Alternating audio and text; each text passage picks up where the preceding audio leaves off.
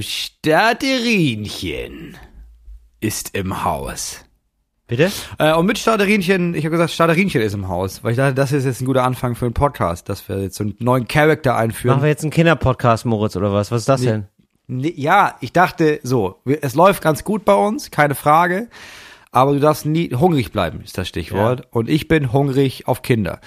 Okay. Als HörerInnen unseres Podcastes. Mhm. Und deswegen dachte ich, machen wir so neue Kindercharaktere. Mhm. Also Starderinchen kommt immer am Anfang und sagt, hallo, Talk ohne Gast geht los mit Wolf Neumayer und Till Reiners. Viel Spaß. Okay. Tschüss. Okay. Und dann kommt, dann brauchen wir auch neue Titelmusik. Mhm.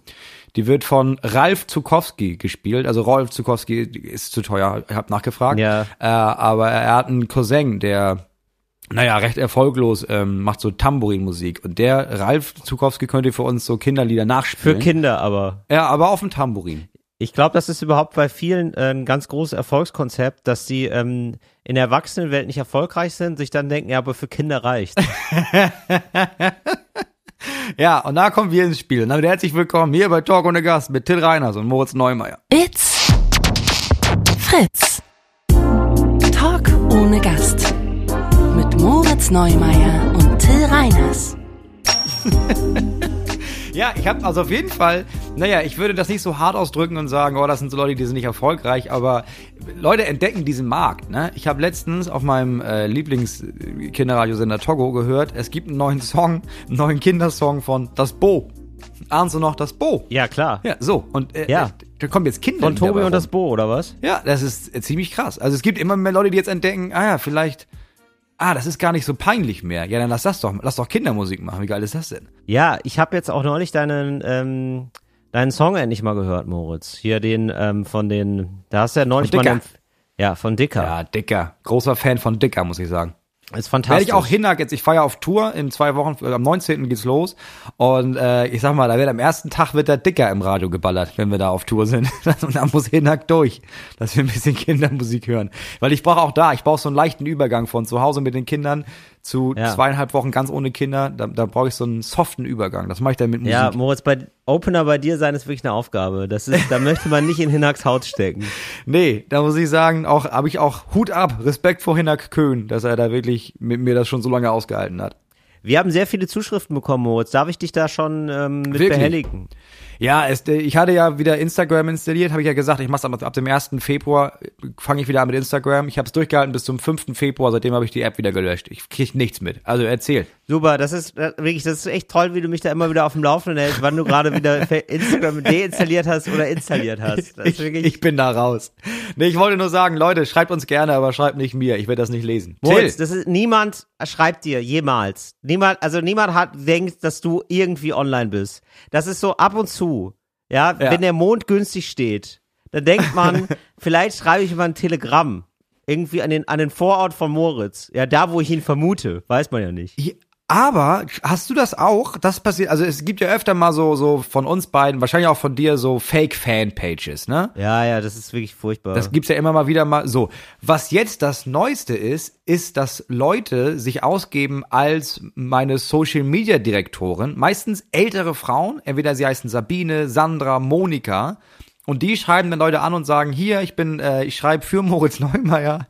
Ja, genau. Und dann habe ich erst gedacht, okay, die verarschen einen und wollen Geld von denen. So, pass auf, dann hat ich jemand, der aber mal zurückgeschrieben, so aus Spaß, und hat eine wirkliche Frage gestellt. Ja. Und dann hat sie diese Leute verwiesen auf meine richtige Seite und meinte, das weiß ich nicht, das musst du Moritz direkt fragen. Jetzt habe ich die Vermutung, das ist gar nicht so ein Fake-Profil von Leuten, die Geld erpressen wollen. Einige von denen haben einfach das Gefühl von, ich bin jetzt in Rente, ich habe jetzt hier 35 Jahre lang in der Bücherei gearbeitet, jetzt brauche ich irgendwas Neues. Der Moritz, der hat ja immer schon im Podcast gesagt, der mag das mit Social Media gar nicht. Man braucht ja aber, weiß man ja, Fankontakt. Dann mache ich das jetzt für ihn. Mhm. Dann schreibe ich mal seine Leute an und halte die mal auf dem Laufenden. Ja, so proaktiv einfach so, dass man, weil man sich denkt, ja gut, wenn da so wenig kommt von ihm, dann ist ja schade, dann mache ich das jetzt einfach in seinem Sinne, weil ich habe das Gefühl, ich kenne ihn jetzt nach so viel Podcast hören, kenne ich ihn ja auch. Ja. Ich kenne auch meinen Moritz. Ja, sicher. Und dann wird er in deinem Sinne entschieden. Ja, da liebe Grüße an alle, die gerade so eine Scam-Seite da installiert haben, Ich habe da jetzt mittlerweile auch so 10, also ich kriege pro Tag irgendwie mehrere Nachrichten über wieder einen neuen Hinweis auf die und die Seite. Also manchmal auch die gleiche, manchmal wieder eine neue. Es sind auf jeden Fall sehr, sehr viele Seiten mittlerweile. Ja, natürlich haben wir keine private Seite, um nochmal privat mit Leuten zu reden. Also das kann man sich merken. Wie wahnsinnig wären wir denn? Wir würden euch nie anschreiben. Wenn euch jemand anschreibt mit dem Namen Moritz Neumeier, Till Reiners, das sind nicht wir. Es gibt keinerlei Gründe, warum wir euch kontaktieren würden.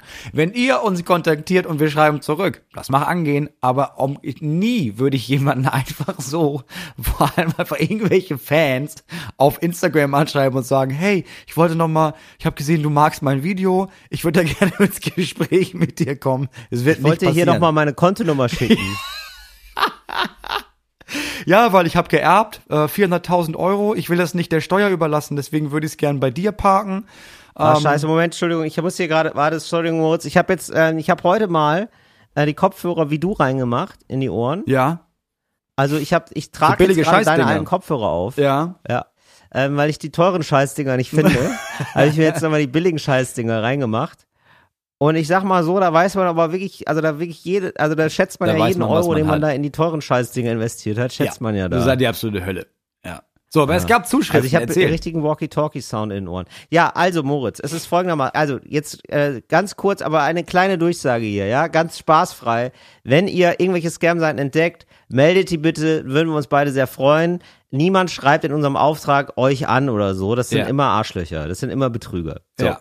BetrügerInnen natürlich auch, ja. BetrügerInnen, auf jeden Fall.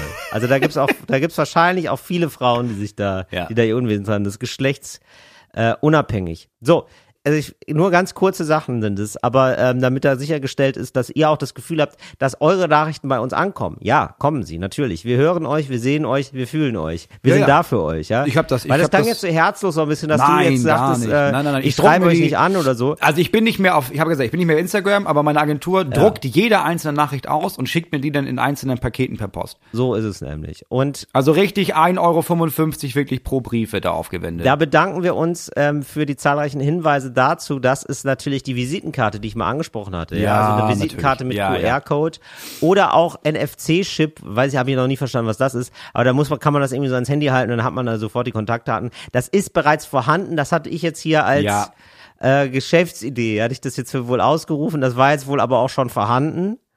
Toll. Das auch, da wurden auch wohl, also meine Agentin hat mir das so erzählt, da wurden wohl uns auch ungefähr 50 bis 60 verschiedene Firmen jetzt schon vorgeschlagen, die genau das machen. Ja, ist wohl vorher schon mal jemand drauf gekommen. Erstaunlich oft die Firma eines Cousins oder eines Onkels, die das machen wohl. Ja, genau, man hat irgendwie, also das ist irgendwie ganz interessant, so wie man über 6 Ecken mit jemandem verwandt ist, interessanterweise, so ist es, dass man um eine Ecke auf jeden Fall jemanden kennt, der ein gut laufendes Visitenkartengeschäft hat. Ja, das scheint ist eine Regel. Ja. Um eine Ecke kennt jeder einen Cousin mit einem Visitenkartengeschäft mit QR-Code. Da wird auch viel mit Holz mittlerweile gearbeitet, vorzugsweise Walnussholz, auch als so eine Visitenkarte aus Walnussholz mit so einem QR-Code. Ja, gut, unser Fehler. Also das ist das zum Thema Visitenkarte und ich glaube, das war's schon fast. Ach nee, genau. Es gibt noch eine ganz kurze Korrektur, das auch sei nachgereicht, weil vielleicht Claudia dann nicht mehr schlafen kann sonst. Claudia hat uns nämlich angeschrieben. Claudia hat uns geschrieben, es heißt Streif am Horizont. Ja, da habe ich wohl auch mal irgendwann gesagt, das heißt wohl anders. Ich weiß gar nicht mehr, wie das heißt. Wir wollen es nicht falsch sagen, Mutsch. Das ist ganz wichtig als Lehrer, Lehrerin, Lehrer, ja, da immer nur das Richtige sagen, nicht das Falsche, sonst setze ich auch das Falsche fest. Da wollen wir gar nicht haben. Ein Streif am Horizont der Orthographie bist du für uns, Claudia. Glaube ich nicht. Zweifle ich an. Es heißt nicht Streif am Horizont. Glaube ich nicht. Wieso glaubst du das nicht? Das ist eine einzelne Meinung von Claudia und ich denke, das ist falsch.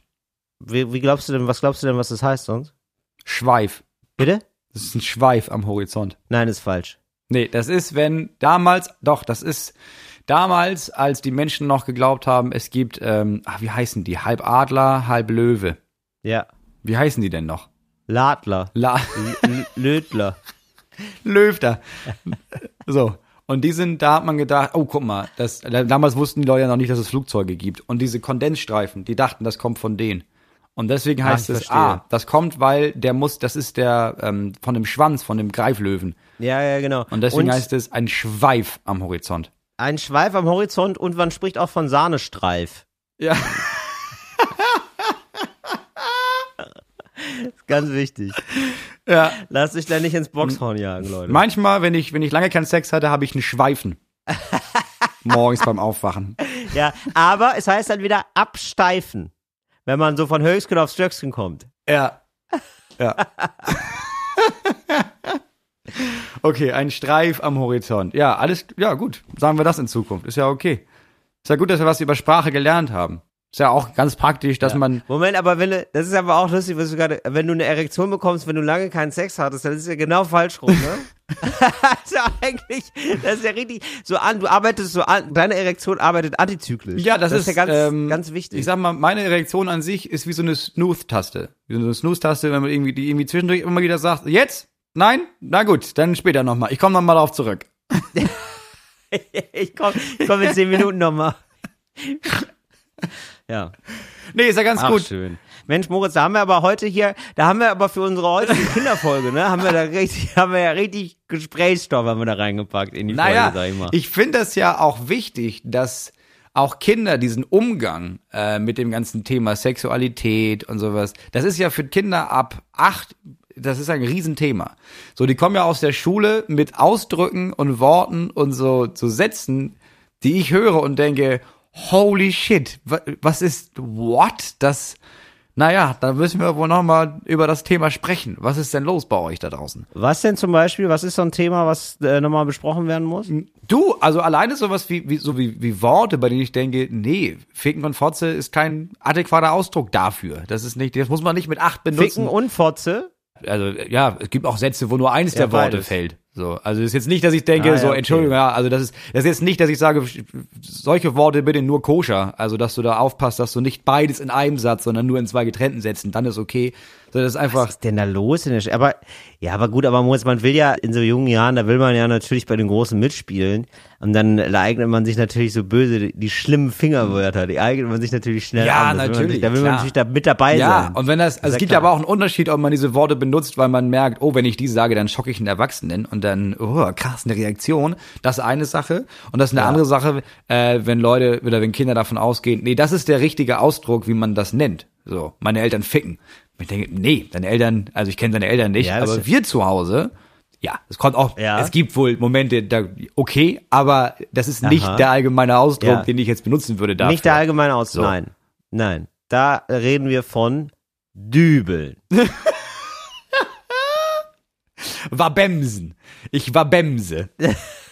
Und dann musst du durchdeklinieren. Ja, ich wabemse, du wabemmest, er wabemst. Ja, richtig. Ja, sie wabemsen, ihr und darum ist es schwer, ihr wabimst und dann Futur 2, ihr werdet wabomst haben. Ja, genau. Substantivierung der Wabemser. Oder eine Wabemsung vornehmen. Fantastico. Bello Fantastico. Das ist wirklich, also das hätte ich gar nicht gedacht, dass es ja heute so eine gute Kinderfolge wird, Moritz. Weil ich hatte am Anfang gedacht, so, weiß ich gar nicht, ob ich da so Bock drauf habe, aber jetzt merke ich doch, tatsächlich, das ist genau mein Vibe. Ey, Moritz, ich finde aber, so sehr du natürlich weißt, um die Gesetzmäßigkeiten davon, dass Kinder die Coolen sein wollen, so sehr musst du eben auch dann den Erwachsenen spielen. Deine Kinder sind deine Kinder, du bist der Erwachsene. Ja. Und auch, obwohl du es weißt, muss man es machen. Also es ist ja nicht so, also obwohl es ein Klischee ist sozusagen, dass Kinder mit 13 rauchen wollen, musst du sagen, ja, aber ich finde es nicht gut. Ja, ja, klar. Also es ist auch ein Problem. Also es wird ein richtig großes Problem davon. Also noch nicht, noch sind die so klein, dass man irgendwie sagen kann, naja gut, ich habe hier eindeutig, also du kommst nicht klar in deinem Leben. Ohne mich würdest du morgen tot sein und deswegen kümmere ich mich darum. Und dann hast du automatisch so eine Erwachsenenrolle. Aber ich habe das gemerkt, als ich in der Schule war und dann die Leute da gesehen habe, so mit 14, 15, wo ich denke, naja, mein erstes Gefühl ist, cool zu sein, damit ich cool bin. Und nicht zu sagen, ey, Leute, das geht nicht. So, es ist dann, ich glaube, es wird wirklich hart. Du willst von den Kindern erstmal gemocht werden. Ja, es sind eben nicht mehr Kinder. Sobald die Jugendliche sind, merke ich, dass ich den Drang habe, dass ich denke, ja, aber ich will ja in deren Augen der coole Erwachsene sein. Richtig. Oder irgendwie sagt, Leute, klar, könnt ihr hier heimlich rauchen, aber könnt ihr vielleicht die Kippen einfach in den Mülleimer tun? Dabei müsste ich sagen, Leute, seid ihr eigentlich völlig bescheuert? Ihr könnt nicht, also ihr könnt ja nicht jetzt hier rauchen. Was ist los bei euch? So, das ist auch nicht mal heimlich. Also macht es heimlich, ja, aber hier ist ja nicht mal heimlich. Ihr steht auf dem Schulhof. Das ist ja nicht euer scheiß Ernst. Was ist los bei euch? Ja. Das ist schwer. So muss man es machen. Es ist schwer, diese Grenze zu finden von, nicht mehr cool sein zu müssen, sondern Verantwortung zu übernehmen. Weil cool sein macht mehr Spaß als Verantwortung übernehmen. Ja, verstehe ich. Oder was ist denn, gab es denn schon mal Situationen, Moritz, in denen du dich selber von außen gesehen hast? Also du hast sozusagen den Erwachsenen zu sehr ausperformt, ja, also so, und hast dir gedacht, oh, jetzt werde ich ein uncooler Erwachsener. Ich glaube, ich bin gerade ein uncooler Erwachsener gewesen. Ja. Weißt ja, du so, wenn das, du, so, das ist was, wohl schon passiert, ja. Was gibt's da so für Sachen? Also was gibt's da so für Sachen, wo du dir selber denkst, so, da habe ich so meine Rolle, habe ich zu gut gespielt. So wie Bruno Ganz, als er Hitler war, weißt du? Ja, da gab's wohl Situationen, dass wir schlafen wollten, und dann hatten sich wohl Jugendliche überlegt, ey, lass doch hier chillen, haben die wohl gesagt, mit so einer riesigen Lautsprecherbox auf so einem Bollerwagen. Weil die hatten, ich glaube, es war Abi-Abschluss oder so. Wo ich dann erst gedacht habe, ja klar, muss man feiern, weißt du, großer Lebensabschnitt geschafft, alles sehr aufregend, oh, finde ich toll, finde ich super. Ja. Du, Leute, ey, klar, ich habe jetzt keine Zeit, aber sonst, ich würde mich auch dazusetzen, ja klar, das ist, ich bin ja einer von euch, ja, das ist klar, cool, aber es ist auch jetzt, ist auch 11:30 jetzt, also es ist auch wirklich spät, und die Kinder waren jetzt schon zweimal wach, deswegen, weil das so laut ist, und dann bin ich dahin, genau, und man musste dann sagen, Jung, toll, Leute, hey, jetzt nochmal wegen. Boah, so unangenehm ist dir das. Wegen dann, Thema Lautstärke. Nee, ich bin ganz cool hin, hab gesagt, ey, mach mal leiser, das Scheiß, hier wohnen Leute. Und dann haben die das gemacht, ja klar, haben das gemacht, und dann bin ich weg, und dann haben sie es wieder angemacht. Und da hab ich gedacht, ja gut, okay, wenn wir das. Nee, wir können das ja auch so spielen, Leute. Können wir ja auch machen. Ja, und dann war es wohl zu doll. Dann war ich wohl etwas zu doll erwachsen. War ich denen denn wohl? Was hast du dann gesagt? Naja. Ich finde euch. Also ich bin wohl in die Richtung gegangen, dass ich da hingegangen bin. Kann ich mal die Personalien aufnehmen, bitte? Es kann wohl sein, dass ich auch bei der Hilfspolizei bin, hallo? Nee, ich bin dann da vorhin und meinte so, pass auf, ich kann das jetzt leiser machen, und wenn ich jetzt weggehe und ihr macht das dann wieder lauter, dann komme ich wieder und dann mache ich eure scheiß Box kaputt. Das ist gut. Ja, das hätte ich auch gesagt. Ich hätte gemerkt, schon, das ist nicht gut. Moritz, nein, ja, nicht gut. Absoluter Großmut. Ich hätte schon beim zweiten Mal die Box kaputt gemacht, aber ungesehen. Einfach, ich hätte da richtig auf den Überraschungseffekt. Ich habe auch sofort, nicht wirklich, ich habe mich richtig reingefühlt, habe gedacht, oh, mach die Box kaputt, Moritz.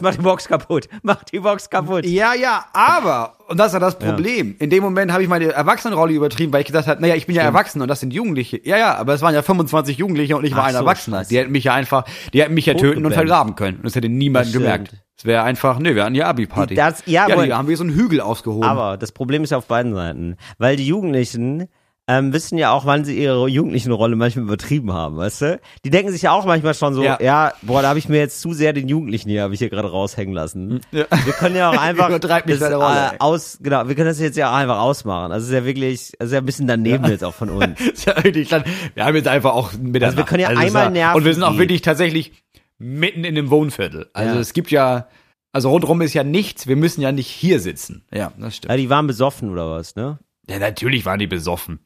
Ja, da hat man aber. Die haben Abi gemacht, ja. Ja, da kann man die Lautstärke oft nicht mehr so gut einschätzen. Ich war auch mal sehr betrunken, das ist mal vorgekommen, und dann war ich bei mir zu Hause noch in einer anderen Wohnung, und das war so 3 Uhr nachts. Und wenn man, es gibt ja leider das Phänomen, dass wenn man betrunken ist, hat man manchmal Lust, Musik zu hören. Da fühlt man die Songs schon mal ganz besonders. Und auch vor allem laut ist da gut. Und man kriegt aber wirklich auch nicht mehr so viel mit, weil man so betrunken ist, kann man Lautstärke nicht mehr so gut einschätzen. Mhm. Das ist echt interessant. Und dann klingelte mein Nachbar und sagt, Till, das ist extrem laut. Was ist denn los bei dir? Und dann habe ich gesagt, Entschuldigung, ich bin total betrunken. Ich kann die Lautstärke nicht mehr einschätzen. Okay. Ja, aber da hat er sich, ich glaube, da habe ich dann noch beim Rausgehen gedacht, er hätte jetzt wahrscheinlich nicht mit so einer elaborierten Antwort gerechnet. Ja, wahrscheinlich nicht. Ja, eher auf Stunk. Also tatsächlich, ehrlich gesagt, wir hatten auch mal so eine ähnliche Situation, da war ich so Anfang 20 und wir hatten auch, wir hatten nicht getrunken, wir hatten Sachen gemacht, die man nicht machen darf. So, vor allem in einem Kinderpodcast möchte ich nicht sagen, dass das eine gute Idee ist. Aber wir haben wohl was gemacht. Und dann haben wir wohl auch Musik gehört im obersten Stockwerk eines Mietshauses, 5-stöckig, und die Tür war offen. Und das war morgens um, 2 oder so, Musik sehr laut. Und dann kam natürlich auch ein Nachbar. Und derjenige, dem die Wohnung gehörte, war von diesen Sachen, die er eingenommen hatte, so eingenommen, dass er wirklich felsenfest davon überzeugt war, dass keine Musik läuft. Wow. und hat das dann versucht, diesem Nachbar zu erklären, aber in sehr lauter Lautstärke, weil die Musik ja so laut war.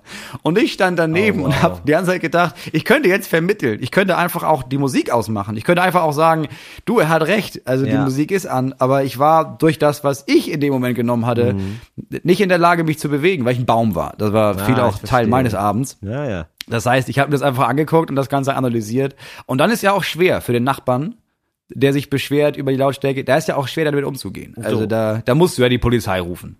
Natürlich. Und da kam die Polizei, oder was? Nee, wir hatten noch einen Dritten im Bunde und der hat dann einfach die Musik ausgemacht und dann war auch okay. Der war der Erwachsene. Ja, der war der Erwachsene. Das ist ein erwachsener Moment wohl. Es ist immer gut, einen Erwachsenen dabei zu haben. Einer muss immer den Erwachsenen spielen, sonst ist es schwierig. Wenn 3 die Jugendlichen spielen, ist immer hart. Ja, das ist nicht gut. Ja, das ist nicht gut. Ansonsten gibt's hier noch eine Nachricht, Mo. Jetzt weiß ich gar nicht, ob wir hier noch weiter in das Thema einsteigen wollen, aber es hat irgendwie... Ja, ich lese mal vor, dann entscheiden wir, wie wir mit der Nachricht umgehen. Ja. Okay? Ich zieh mal die Jacke aus, ja. Und schreibt mir dann, ich merke gerade, dass Geld echt ein komisches Thema für mich ist, weil wir in der letzten Folge über Geld geredet haben und so eine Skala raufgegangen sind von 1 bis 10 und was man so sagt, wenn man das und das Vermögen hat, beziehungsweise das und das Nicht-Vermögen. Und sie schreibt, ich merke gerade, dass Geld echt ein komisches Thema für mich ist, höre gerade die ersten Minuten von Talk ohne Gast und muss mich anscheinend mit fast 9 Jahren Berufserfahrung da einordnen, wo andere mit 3 bis 4 Jahren sind. Aber es kommt schon drauf an, wie man sich vergleicht. Im Freundeskreis meines Freundes sind fast alle Ingenieure, ich bin Übersetzerin und froh, überhaupt noch einen Job zu haben. Dass ich auch einen Master habe, interessiert da wenig. Mich würde interessieren, ob viele HörerInnen das Thema so beschäftigt. Ja, das können wir doch einfach mal vielleicht mal so rausgeben und weitergeben. Kann man mal so rausgeben an euch und dann fragen, aber was ist denn das Thema? Das verstehe ich eigentlich noch nicht so ganz. Das Thema, dass man das Gefühl hat, nicht genug zu bekommen oder das, nicht. Oder ich glaube, das Thema für sie und auch für viele andere ist jetzt nicht zu gucken, also das nicht so singulär zu gucken, okay, was verdiene ich an Geld, was kann ich damit machen und reicht mir das? Weil das ist ja das Einzige, was zählt, ne? Das ist am Ende egal, wie viel du verdienst, sondern reicht das für das Leben, das ich führen möchte? Und dabei bleibt's ja aber nicht. Dann guckst du am besten noch, okay, was verdienen Leute in meiner Umgebung? Was machen die für Jobs? Was verdienen auch vielleicht Leute, die mit mir diesen Job angefangen haben, aber jetzt was quasi weiter aufgestiegen sind? Also du vergleichst es ja immer mit anderen, was ja völlig überflüssig ist, weil es dir ja absolut nichts bringt und es am Ende ja wirklich nur darum geht, ob du mit deinem Geld klarkommst. Aber so funktioniert Geld ja nicht. Oder für dieses Vergleichen funktioniert ja einfach nicht so, dass man nicht vergleicht. Ja, genau. Und es hat ja auch was damit zu tun, wenn man in einem Freundes- oder Bekanntenkreis ist, wo Leute dann gerne Polo spielen. Ja. Und man selber ist halt, kann sich das einfach nicht leisten, dann ist natürlich auch scheiße. Das ist jetzt also so ein Quatschbeispiel. Klar, du selbst fährst da immer mit so einem Urlaube geht, Freizeitaktivitäten, dies, das so. Also in welches Restaurant geht man oder so? Oder geht man überhaupt in ein Restaurant? Oder wie feiert man zusammen? Was macht man zusammen? Das ist ja immer eine Frage von Geld. Und da können wir euch mal fragen, kommt ihr da gut mit zurecht oder nicht? Oder gibt's da so extreme Geschichten von euch? Oder gibt es vielleicht auch Geschichten von Leuten, die ein ganz krasses Einkommensgefälle haben?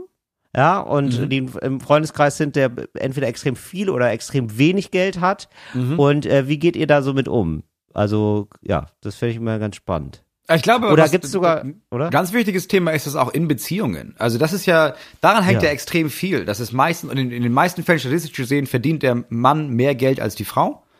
Und dann fängt das halt spätestens an, wenn man sich überlegt, ja, okay, wir haben jetzt ein Kind zum Beispiel. Jemand bleibt zu Hause. Okay, meistens ist es die Frau, weil, viele stillen und sowas, ist praktischer, dies, das.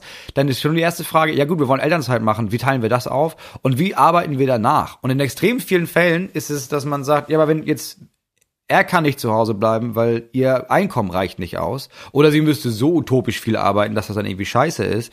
Und es ist immer noch so, dass, glaube ich, extrem viele Frauen deswegen mehr zu Hause bleiben, weil, er verdient mehr Geld als ich, also bleibe ich zu Hause. Ist ja irgendwie klar. Ich glaube, das ist ganz oft ein Thema. Oder aus meiner Erfahrung aus ist das oft ein Thema. Genau, und das Thema möchte ich hören. Und da möchte ich hören, wie ihr damit umgeht und ob ihr da zu einem guten Umgang gekommen seid. Und aber auch vielleicht das gegenteilige Thema, wenn die Frau sehr viel mehr Geld verdient als der Mann und wie gehen dann die Männer damit um und wie gehen dann die Frau da in diesem Beispiel mit um oder gleichgeschlechtliches Paar auch, aber so grundsätzlich so eine ungleiche Dynamik von Einkommen. Das finde ich ein sehr spannendes Thema. Oder? So, wie geht man damit um? Finde ich ganz spannend. Na, schreibt uns doch mal, dann machen wir da ein kleines Follow-up. Machen wir dann ein Follow-up. Ja, können wir auch selbst berichten. Also ist ja bei uns auch. Bei uns zu Hause ist ja ähnlich. Also meine Frau verdient nichts. Also absolut nichts. Bekommt nichts, Moritz. bekommt, also wird einfach für nichts bezahlt von dem, was sie macht. Wird für nichts bezahlt, so. Verdient aber, verdient die Welt. Ja, die verdient mehr als die Welt. Ja. Ja, aber allein schon das, genau. Aber schon das Wort verdient. Wie viel verdienst du? Ist ja schon das ist ja eine bestimmte Wertung und sowas. Ja, reden wir, machen wir ein Follow-up, wollen wir aber unsere ZuhörerInnen mit reinnehmen und deswegen machen wir das später. Finde ich gut. Finde ich auch sehr gut. Und dann gibt es noch eine Sache und das ist jetzt, da kommen wir jetzt schon zur Kategorie Boomerlicious. Ja. Boomerlicious. Das ist eine relativ lange Nachricht, aber du, wir haben die Zeit, Moritz, oder? Ja. Das ist eine schöne Nachricht, darf ich versprechen. Also, meine Chefin, perfektes Boomer-Alter. Meine Chefin, perfektes Boomer-Alter, überrascht immer wieder mit modernen Gedanken, dass man vergisst, dass sie im Herzen Boomerlicious ist. Manchmal merkt man das an Sätzen wie, warum muss denn jetzt der Frauentag sein? So, ja. Ja. Okay. So, jetzt gab es kürzlich das Thema Generation und Mentalitäten beim Teammeeting, Casual Lunch. Darauf kam der Satz. Ich liebe den Ausdruck Casual Lunch. Casual Lunch danach, super. Also wir hatten beim Teammeeting Casual Lunch danach, super toll, kürzlich das Thema Generation und Mentalitäten. Darauf kam der Satz und niemand hatte über Arbeit gesprochen oder sie angegriffen. Zitat, früher musste man sich noch durchkämpfen, da gab es viel mehr Bewerber. Aber bald sind wir alle in Rente und dann werden sie auch mal richtig arbeiten müssen. Bisher machen wir ja die ganze Arbeit. Und endete mit dem schönen Satz, dann ist hier Feierabend mit entspanntem Arbeiten. Fanden wir Boomerlicious und wollten es mit euch teilen. Ja, absolut Boomerlicious, finde ich gut. Absolut Boomerlicious. Aber das ist ja ein absoluter Klassiker, das werden wir dann später auch sagen.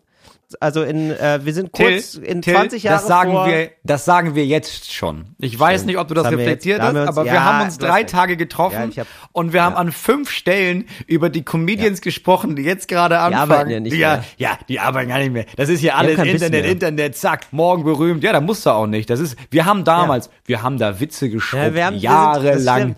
Sind wir da vor 3, 4 Leuten aufgetreten, 40 war dann, oh krass, ich glaube, wir haben es geschafft, ne? Ja, heute, da machst du 2 Shows im Monat und den Rest gucken die Netflix, so sind die doch, ja.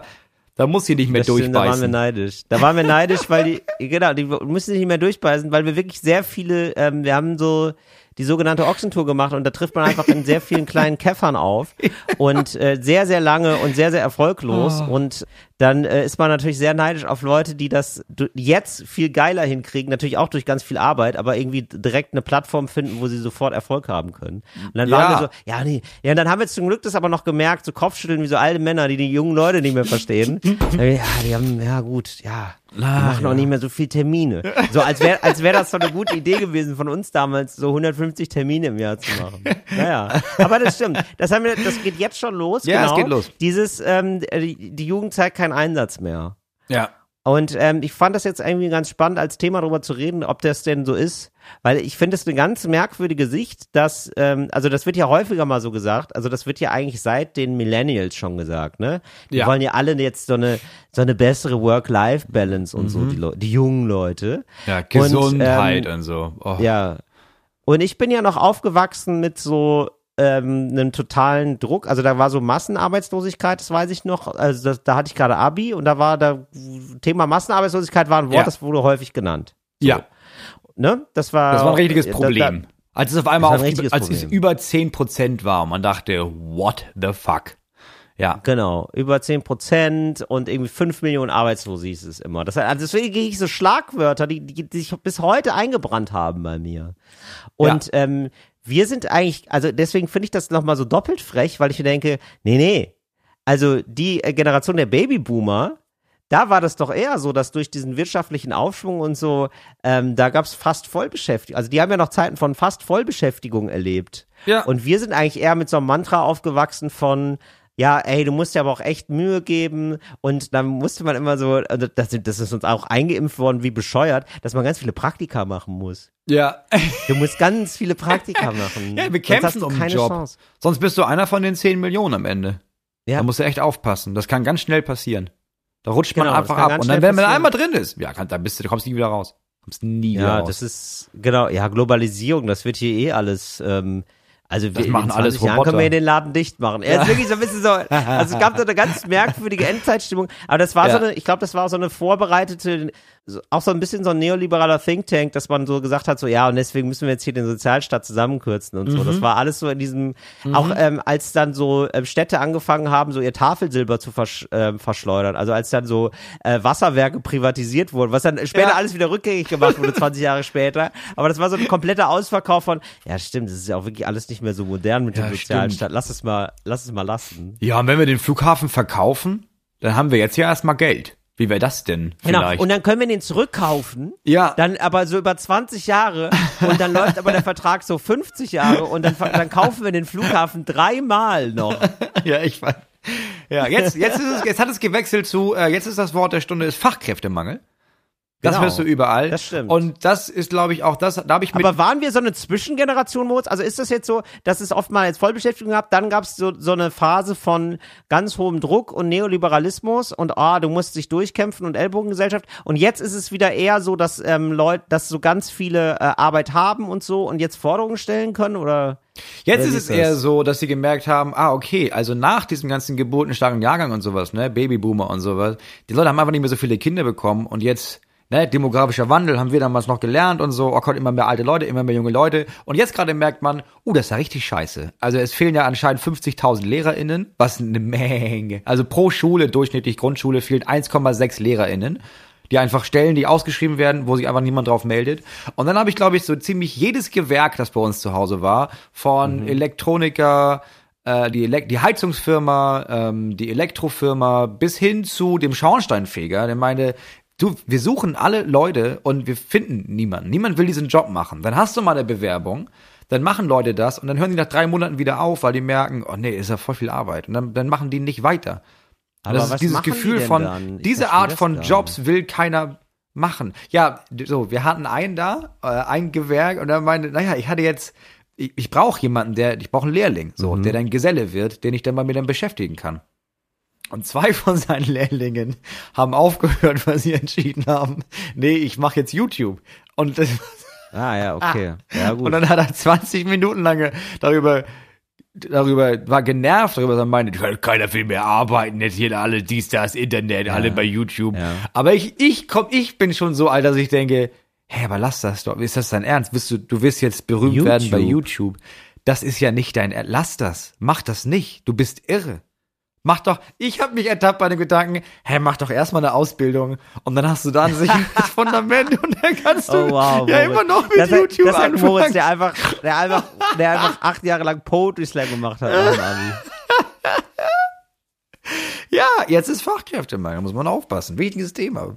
Anscheinend. Ja, ich traue dem Ganzen nicht so richtig. Also dieser komischen Erzählung von, jetzt sind die Jugendlichen alle faul.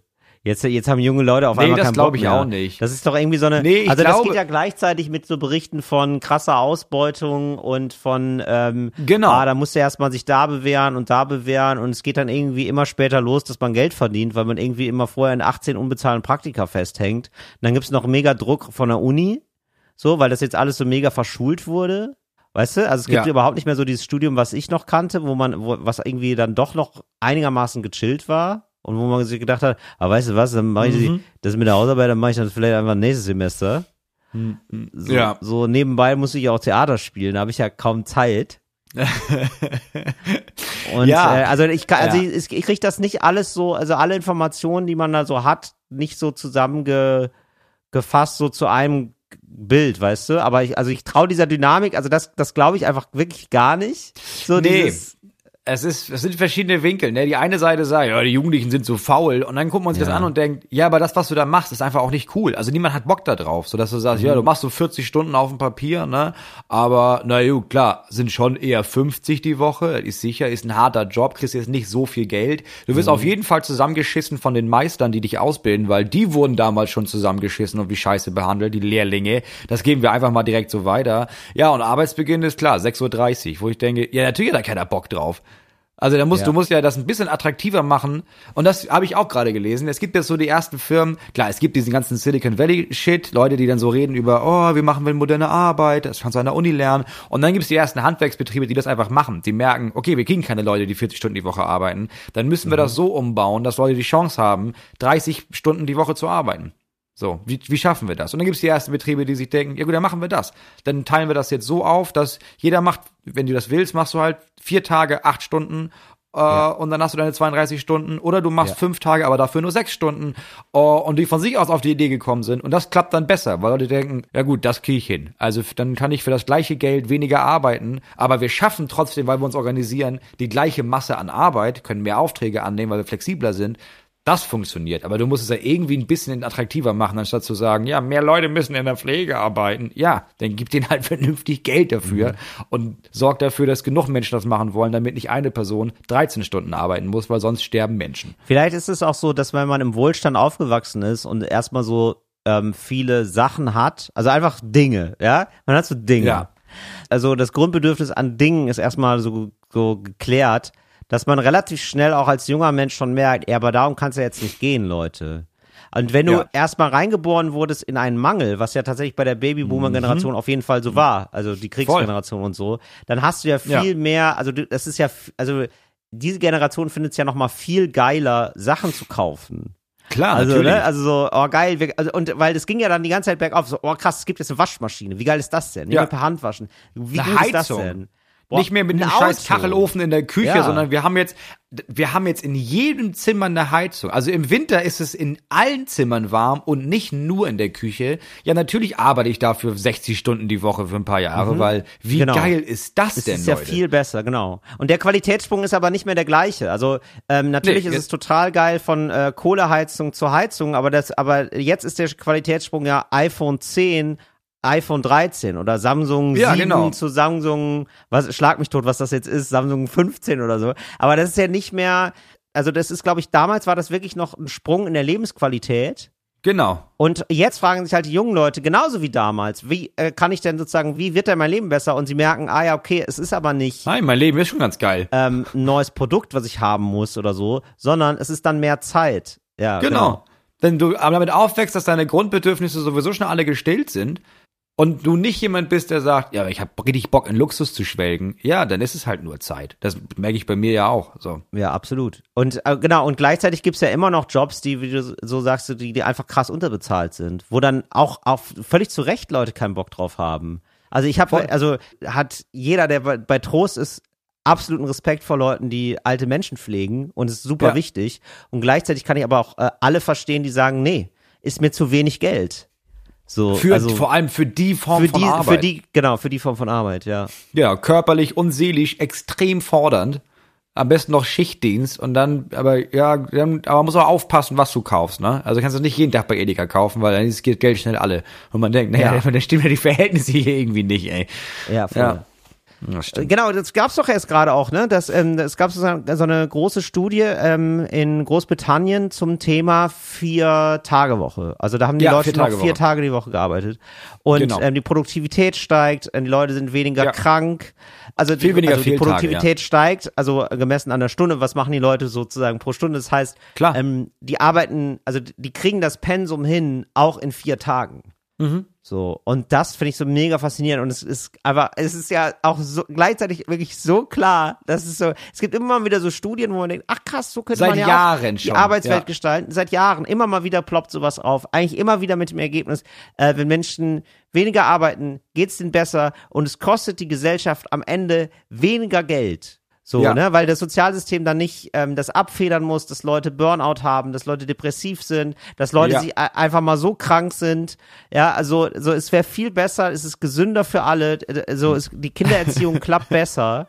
Und trotzdem, es ist dann immer wieder so, dass das kann ja nicht funktionieren. Und ich glaube nicht, dass es rational ist. Ich glaube, dass es wirklich daran liegt, dass wir jetzt immer noch regiert werden von Leuten, die meistens noch eingeimpft wurden mit so Glaubenssätzen, und wir gehören auch fast noch zu dieser Generation, dass man, man muss aber auch wirklich viel arbeiten, und viel arbeiten ist ein Statussymbol an sich, um dann viel zu erreichen.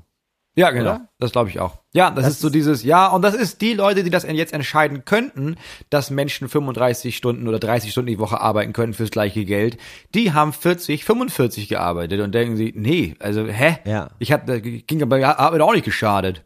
Ja, genau. Auch, also, Warum sollen die es jetzt besser haben als ich? Das ist, glaube ich, auch noch oft ein Punkt. Ja, natürlich, genau. Du denkst dir auch so, was seid ihr denn für Arschlöcher? Ich habe hier damals mir den Arsch aufgerissen, in den 70ern, in den 80ern.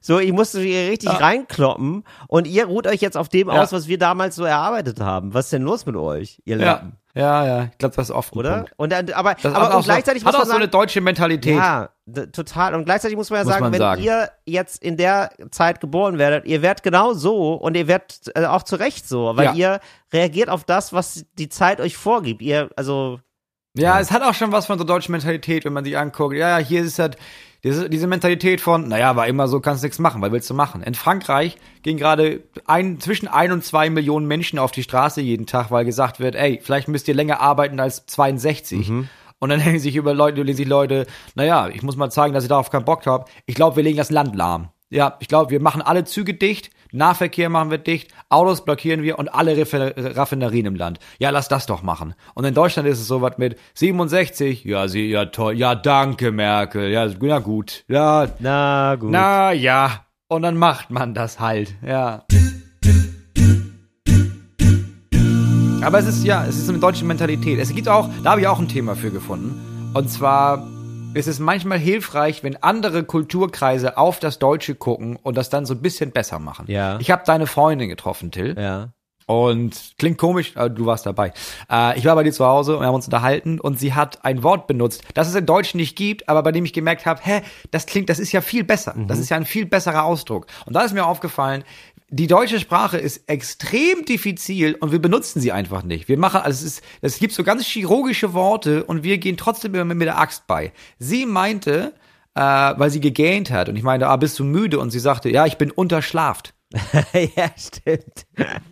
Was genial ist, weil sie ist nicht müde, sie hat einfach zu wenig geschlafen. Sie ist unterschlafen. Ja, klar. Und da habe ich gemerkt, es gibt ganz viele Ausdrücke. Es gibt zum Beispiel, sagen alle, boah, heute bin ich echt kaputt. Und man denkt, nein, du bist nicht kaputt. Nichts an dir ist kaputt. Du bist entkräftet. Du hast an sich hast Richtig. Du Kraft, aber jetzt gerade nicht. Richtig. Du bist nicht kaputt, da muss man nicht repariert werden, sondern da muss ein Akku aufgefüllt werden. Oder Leute sagen, ich habe Hunger. Diggi, du hast wir in diesem Land, oder sagen wir nicht alle in diesem Land, aber die meisten Menschen in diesem Land haben keine Ahnung, was Hunger bedeutet. Wir sind ungesättigt in diesem Moment. Das stimmt. Das macht vielleicht ungesättigt. Genau. Das ist gut. Leute, die sagen, sie sind wütend. Nein, Wut ist ein Riesending. Du bist nicht wütend, du bist erzürnt. Das ist ein ganz großer Unterschied, mein Freund. Ich bin erzürnt. Das ist schön. Das Wort, das habe ich lange nicht mehr gehört. Das finde ich schön, dass du das nochmal hochhältst. Ja, genau. Das sind alles so Worte, die man alle nicht so hört, wenn man denkt, ja, wir lassen es doch, man kann das doch viel diffiziler benutzen, die deutsche Sprache, als wir das tun. Moritz, ich habe ein paar Fragen jetzt noch an dich. Oh Gott, ja. Und so nette Fragen. Nee, wirklich nichts. So nette Fragen. Nichts, ich bin gespannt. Also nichts Verrücktes, aber so Fragen, die ich mir noch nie gestellt habe. Und zwar, rotzt du durch die Nase aus? Also bist du so jemand, der so sich so ein Nasenloch zuhält und dann so das ausrotzt? Hab ich auf der Baustelle gemacht. Ja, genau, das ist einfach so ein absoluter Baustellenmove. Aber aus praktischen Gründen würde ich sonst nicht machen. Also nicht, wenn ich jetzt Rotze in der Nase habe. Ne? Man hört das jetzt vielleicht, ich schniefe ab und zu mal hoch. Ja. Das mache ich, aber ich habe das da gemacht, weil ich gemerkt habe, ich habe ja nicht Rotz in der Nase, ich habe ja so Staub und Lehm in der Nase. Und wenn ich das hochziehe, brennt es. Und wenn ich so ausrotze, ist es weg. Stimmt. Ja. Also in dem Moment Okay. Aber nur, wenn ich eine Arbeiterhose anhab. Okay. Genau, ich habe das noch nie gemacht. Ich kann das gar nicht irgendwie so richtig. Das ist ja auch so ein Fußballer-Move. Ja. Ich habe das nur mal im Fußball gesehen. Die machen das gerne mal. Und ich finde, das ist aber irgendwie so eine, ich habe gedacht, das kommt auch, wenn man so Kinder hat, weil das irgendwie dann nicht mehr anders geht. Also da lässt man auch viel los. Ja, da gibt's nicht mehr so viel Schamgrenzen einfach. Da wird einfach so, da wird pragmatisch gearbeitet einfach. Und deswegen habe ich gedacht, du wärst vielleicht so jemand. Da wird auch einfach, wenn man kein Taschentuch hat, dann einfach mal das T-Shirt anbieten, den Kindern. Ja, ja. Genau, sowas. Ja. Genau, oder man scheißt in den Eimer, weil man es gar nicht hat. Irgendwie so. Daher kommt der Ausdruck, in die hohle Hand geschissen. Ja. In die hohle Hand geschissen, das passiert manchmal halt wirklich, weil man sich denkt, das ist gerade so stressig mit den Kindern, mach ich das hier einfach in die Hand rein. Wir sind jetzt hier mitten im Supermarkt, was soll ich machen, ey? Die haben hier keine Toilette. Ja, nun. Dann mach hier einfach in die Hand, der Papa hält. Aber lass den Getränkemarkt, da sind nicht so viele Leute. Ja, genau. Dann möchte ich von dir wissen, das habe ich von einem anderen Podcast, diese Frage, aber es ich finde es trotzdem legitim, die zu stellen, weil ich fand die sehr schön. Kann ich dir mal einen kleinen Shoutout machen, oder können wir noch machen hier dann? Bei Humsi und Hotzo habe ich reingehört und die haben eine schöne Frage gestellt, und zwar, wie ist deine Grußformel bei E-Mails? Bist du liebe Grüße, bist du herzliche Grüße oder bist du freundliche Grüße? Großes L, großes G. LG oder was? Ja. Boah, es ist echt räudig. Ey, LG, ey, wirklich ganz, nee, das finde ich ganz räudig. Das finde ich richtig daneben. Ich finde, das ist so, das erinnert mich direkt an MFG von Fanta 4. So an diese, weißt du, die haben doch da, so. Also dieses MFG. So, boah, nee, also ich könnte jetzt liebe Grüße schreiben, ne, aber ich bin so beschäftigt, das kriegst du nicht von mir. Du kriegst die beiden Buchstaben, du weißt ja selber, was es heißt, ne? Ciao. Du, ich halte den nicht mal mehr aus, ich hab's in der Signatur. Weil das ist ja super strange. Dann bist du ja selbst in der Signatur. Warum schreibst du ja nicht in der Signatur liebe Grüße?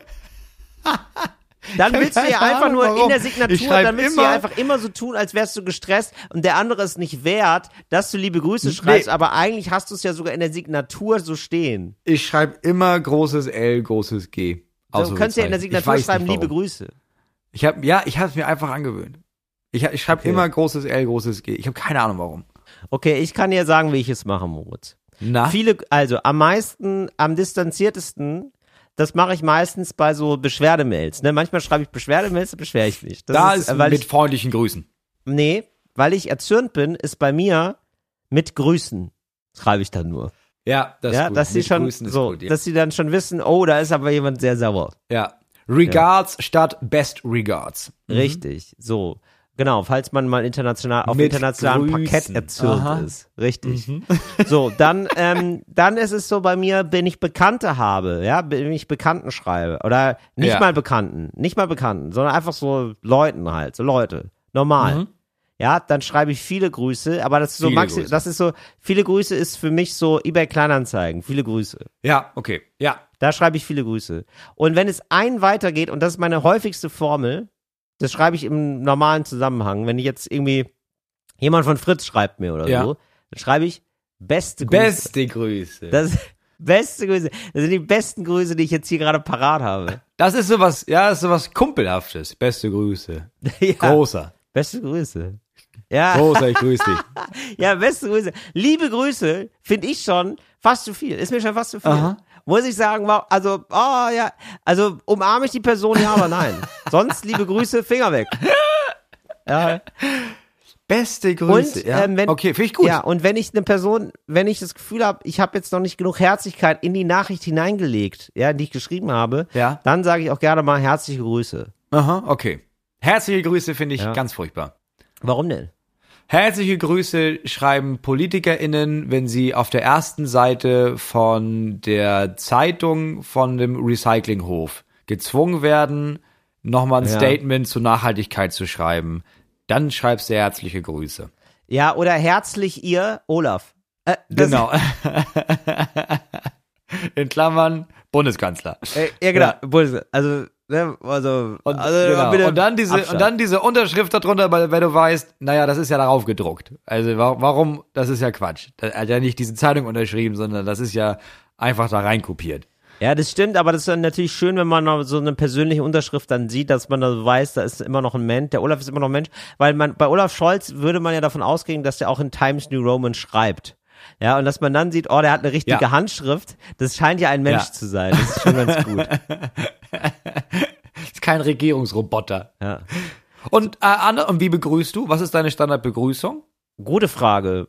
Das ist, liebe Leute. Ausrufezeichen.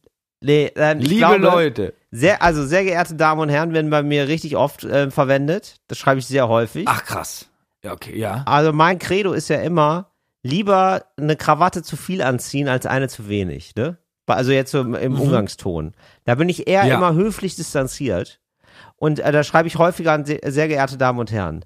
Und dann sonst schreibe ich bei Leuten, die mir eher nahe stehen, schreibe ich Liebe, lieber. So, auf jeden Fall. Mhm. Und sonst schreibe ich jetzt zum Beispiel Robert, ja, unser Manager, schreibe ich Hey. Hey, Robert. Ja, ich benutze am meisten Hey, aber mit H-E-J. H-E-J, ah, wow, das ist so richtig, das ist so ein Das ist dänisch, wollte ich gerade sagen. Nee, aber das klingt irgendwie so, ja, klingt irgendwie so norddeutsch. Es ist, dänisch ist, dänisch ist hey, sa. Und S-A mit diesem Kringel da oben dran ist dänisch. Aber ja, hey. Oder wenn das ein bisschen formaler ist, dann moin. Ja. Oder wenn ich irgendwie gar nicht weiß, wer da am anderen Ende ist, statt, sehr geehrte Damen und Herren, schreibe ich Hallo, Ausrufezeichen. Genau, ja. Also, wenn ich jetzt irgendwie eine Firma schreibe oder so. Ah, okay, aber nicht sehr geehrte Damen und Herren. Nee, weil ich immer denke, naja, wir sollen ja non-binär schreiben. Ja. Also schreibe ich Hallo. Mensch, hallo. Also ja, nee, das habe ich da gar nicht. Das habe ich bei Firmen, da schreibe ich sehr geehrte Damen und Herren aus der alten Welt, ja. Weil ich dann immer denke, das klingt schon so nach, Anwälte sind da im Hintergrund. Weißt du, so völlig formal. Schreibe ich da so. Oh, da müssen wir aufpassen, der schreibt sehr geehrte Damen und Herren. Das ist jemand aus der alten Welt, der hat viele Anwälte, altes Geld ist da vorhanden. Ja. So. In dem Zuge, das passt ganz gut, wir sind ja bald wieder auf Tour, beide, und ich weiß, wir spielen ja immer Spiele auf der Bühne, ganz wichtig, und es könnte ja mal auch um was gehen, also man könnte ja auch mal sagen, der Gewinner, beziehungsweise der Verlierer muss, mein Vorschlag wäre, dass wenn du auf der Tour insgesamt verlierst jetzt, dass du für einen Monat jede Nachricht, die du abschickst, egal an was, musst du enden mit: Liebe Grüße, der große Till Reiners. Und Moment. Moritz, aber das ist ja jetzt wieder ein Digital Detox, Moritz, weil du kannst nicht einfach dir einen Einsatz für mich ausdenken, sondern es muss für uns beide so sein. Ja, und wenn du der große Moritz schreibst, du schreibst ja keine Mails. Du schreibst ja maximal, also das ist ja absolut Quatsch, ja. So, also du schreibst ja maximal mal einen Brief oder so. Weiß ich nicht. Ja, ich überlege immer noch, mir einen Fax zu kaufen, weil ich es sehr praktisch finde. Absolut, das ist das neue Ding, Moritz. Steig damit ein. Ja, das weißt du. Finde ich eine gute Frage. Also gute Frage, mal darüber nachzudenken, wie man Nachrichten anfängt und beendet. Finde ich gut. Und dann möchte ich dich eine letzte Frage fragen. Und zwar, das fand ich auch noch nicht, ich weiß nicht, woher ich das habe, aber fand ich eine sehr gute Frage. Und zwar, was ist der schlimmste Raum in deiner Wohnung? Boah. Oder? Ich finde es eine sehr gute Frage. Na, im Moment ist es ist das Poolzimmer. Ja, das ist wirklich tragisch. Das ist wirklich eine Ironie des Schicksals, dass das Poolzimmer, was so glamourös klingt, das Schlimmste ist. Das ist so ein bisschen so, wenn man sagt so, das ist bei mir der Schlossgarten. Da muss so viel gemacht werden noch. Ja, das Poolzimmer, ich meine, wir haben da ein Jahr lang gewohnt und jetzt haben wir es quasi einfach zurückgelassen, aber es ist nicht geheizt, da steht voll viel Krams rum, die Kinder spielen zwischendurch, niemand hat die Muße da aufzuräumen, weil es ist wirklich bitterkalt den ganzen Tag über und du kommst da eigentlich nur rein und schmeißt da irgendwas rein und denkst, schnell die Tür wieder zu, Gott, furchtbar hier, muss man mal was machen irgendwann. Ach wirklich, ist das jetzt ein richtiger Abstellraum geworden oder was? Ja. Ist richtig, es war ein Abstellraum, jetzt ist einfach wirklich nur, ich mach die Tür auf und dann schmeiße ich da Sachen rein, weil das Zimmer so groß ist, das verliert sich bestimmt, dann mach ich die Tür wieder zu. Ach du Scheiße, wann wird das angegangen, Moritz? Weil das finde ich ja wirklich schade, ich finde auch irgendwie, gibt es dir nochmal die Chance, dass das wirklich nochmal ein Pool wird? Wir werden das, in 1,5 Jahren fange ich an, da den Pool zuzuschütten und dann das ganze Poolhaus so zu sanieren, dass dann ein Elternteil entsteht. 2 Büros und ein Schlafzimmer und ein Badezimmer. Wow. Ein Elternteil? Ja. Also da, wo, also du bist wo, ja schon wo, wo ein meine Elternteil, Frau und ich dann unseren Teil haben. Ja, aber für uns Eltern ein Teil des Hauses, wo wir dann schlafen und sind und uns ausleben können. Ich dachte, du baust da noch einen neuen Papa oder eine neue Mama. Ja. Hier entsteht ein Elternteil. Ja, hier gibt's nichts. Ja, züchtig da. Geil. Ja, also wir kriegen dann noch ein Kind, das ich aber von Anfang an erwachsen erziehe. Ja, das finde ich gut. Also das ist auch direkt immer Verantwortung übernimmt. Das will ich auch, dass sobald es reden kann, bringe ich ihm Schreiben bei, damit er unsere Steuer machen kann. Ja, fantastisch. Ey, okay, das ist das. Was ist bei dir der schlimmste Raum in der Wohnung? Ich habe so über die Küche sowas wie eine Abstellkammer, da kann man nur mit einer Leiter hin. Ja. Und das sind so richtig unverputzte Wände und auch so Kabel und so sind aus der Wand. Und das ist ein bisschen wie bei dir, also ist das Poolzimmer in sehr klein und da werden dann auch einfach so Sachen reingestellt, die man nicht braucht. Und dann kann man da so eine Jalousie vormachen, dann sieht man das nicht. Stimmt, das war ein merkwürdiger Moment. Ja, Deine Freundin hat mit mir gesprochen, ich stand im Wohnzimmer und sie in der Küche und sie hörte nicht auf zu reden, aber holte so eine Leiter und kletterte über die Küche und holte da irgendwas raus. Richtig. Ja, stimmt, ich habe das gar nicht hinterfragt in dem Moment, weil ich dachte, naja, das sieht dermaßen professionell aus, das wird seine Richtigkeit haben. Aber ich habe mich auch bis heute nicht gefragt, was genau hat sie da oben an der Decke eigentlich gemacht? Ah, da ist noch ein Raum. Ey, das ist so verrückter Berliner Altbau. Das ist wirklich verrückter Berliner Altbau. Das haben wirklich viele. Ich kenne das hier aus mehreren Wohnungen, dass die noch in der Küche, weil das ist alles, war alles immer früher anders gedacht und so. Ja. Wir haben hier sogar noch einen Dienstboteneingang. Also das ist alles ganz verrückt. So. Und über der Küche ist so ein Vorsprung. Das habe ich wirklich schon in 3 Berliner Altbauten gesehen. Und das ist dann, das wird dann so genutzt wie so eine Abstellkammer, aber so wirklich, also, ja, also wirklich wie ein Hochbett. Also manche haben da sogar auch ein Hochbett und da könnte man theoretisch auch pennen. Wie so eine Koje quasi noch, so ein extra Koje. Wie so eine Koje. Genau. Ah, okay. Das sind irgendwie, das gehört so zu so vielen Berliner Altbaufeinheiten, so wie auch, man hat meistens ein Bad, das so ein extremer Schlauch ist, und da muss man das Fenster so ganz weird öffnen, weil das so durch 2 Meter Beton geht. Ja. Das ist so in 2 Meter Beton eingelassen. Der Arm reicht meistens nicht so weit und dann gibt's dann so eine Stange, womit man das Fenster aufmacht. Ja, okay, so ja, stimmt. Jetzt habe ich auch schon, ja, stimmt. Jetzt, wo du es sagst, habe ich nur öfter in Berliner Wohnungen und die dann meistens so zum Hinterhof raus sind. Genau. Ja, okay. Ja. Das sind so die schlimmen Zimmer und das ist auch so, das ist dann auch, ich habe das Gefühl, das ist beim Poolzimmer auch so, man erhält sich das auch fast, weil man sich denkt, ja, irgendwo muss der Scheiß ja hin. Und dann hat man so eine Sache, und das ist genau wie du, ne? Ich lasse dann das Rollo runter, du machst dann einfach die Tür zu, wo ich denke, ja, also irgendwie, das ist so Sonstiges einfach. Da ist so Sonstiges da. Man kann das auch kultivieren. Wir haben so einen Halbkeller, also von der Küche ab geht noch so ein Raum, der dann aber so 1 Meter tiefer gesetzt ist. Und das war früher dafür da, um da Sachen kühl zu lagern, was genial ist, weil du musst, aber es ist einfach kalt da unten. Jetzt ist es nicht mehr kalt, weil die Heizung da durchläuft und die Rohre immer so heiß sind. Aber da haben wir entschieden, wir lassen alles genau so, wie es ist. Wir lassen diese hässlichen Kacheln da drin, wir lassen die rosa gestrichenen Wände, wir lassen die alten Lampen als Reminiszenz an dieses alte Haus, das wir jetzt komplett auseinandergekloppt haben. Das ist der Raum, der für immer so bleibt, wie er damals Mitte der 70er angelegt wurde. Finde ich ganz geil. Ja, das finde ich sehr geil. Das finde ich super geil. Das ist dann so ein schöner, das ist ein kleines Museum einfach noch. Ja, auch ich habe auch angefangen, die ganzen Sachen, die wir von der toten Frau, wie mein Sohn sie bis heute nennt, aufbewahrt haben, dass wir alles da reinpacken, dass wir das da an die Wände hängen. Moritz, ich möchte ja noch einmal ganz kurz mit dir in den politischen Salon gehen. Hm. Weil, ja, aber jetzt, dann weil hechten, in Berlin hasten wir da jetzt rüber. Wir hasten da rein, es geht ganz schnell. Der politische Salon. Ja, wir machen das ganz schnell. Ja. Es gibt in Berlin eine Abstimmung, verzeiht alle Leute, die nicht aus Berlin sind, aber es ist der RBB, da darf man ja auch mal Berliner Themen aufs Tablett bringen. Auf die Agenda, ja. Und genau, und es ist so, in Berlin wird abgestimmt am 26. März, ob Berlin klimaneutral bis 2030 werden soll. Und da könnt ihr jetzt noch Briefwahl beantragen unter www.berlin2030.org. Und das macht doch mal. Das wäre doch schön. Da wird aber die Bevölkerung von Berlin gefragt. Also da wird nicht gesagt, Leute, wir wollen bis 2030 klimaneutral bleiben, weil alles andere ist wirklich einfach nur absolut gegen alles, was wir in den letzten 20 Jahren gelernt haben. Sondern da wird gesagt, ey, sagt ihr, habt ihr da Bock drauf? Was sind denn die Konsequenzen daraus? Genau, das ist ja die Frage. Da gibt's Initiatoren, die das jetzt in die Wege geleitet haben und da ist irgendwie ein Quorum erreicht worden, da haben ganz viele Leute für unterschrieben und deswegen ist jetzt dieser, ich weiß immer nicht, wie es genau heißt, ich glaube, es ist ein Volksentscheid, weil es gibt da unterschiedliche Begriffe, aber ich glaube, es ist ein Volksentscheid dazu. Auf jeden Fall gibt es da ein Quorum von, ich glaube, 25% der BerlinerInnen müssen da abstimmen und müssen mit Ja stimmen, damit das überhaupt gesetzlich bindend ist. Und genau, und bisher ist es so, dass Berlin 2045 klimaneutral werden soll. Ja, das ist spät.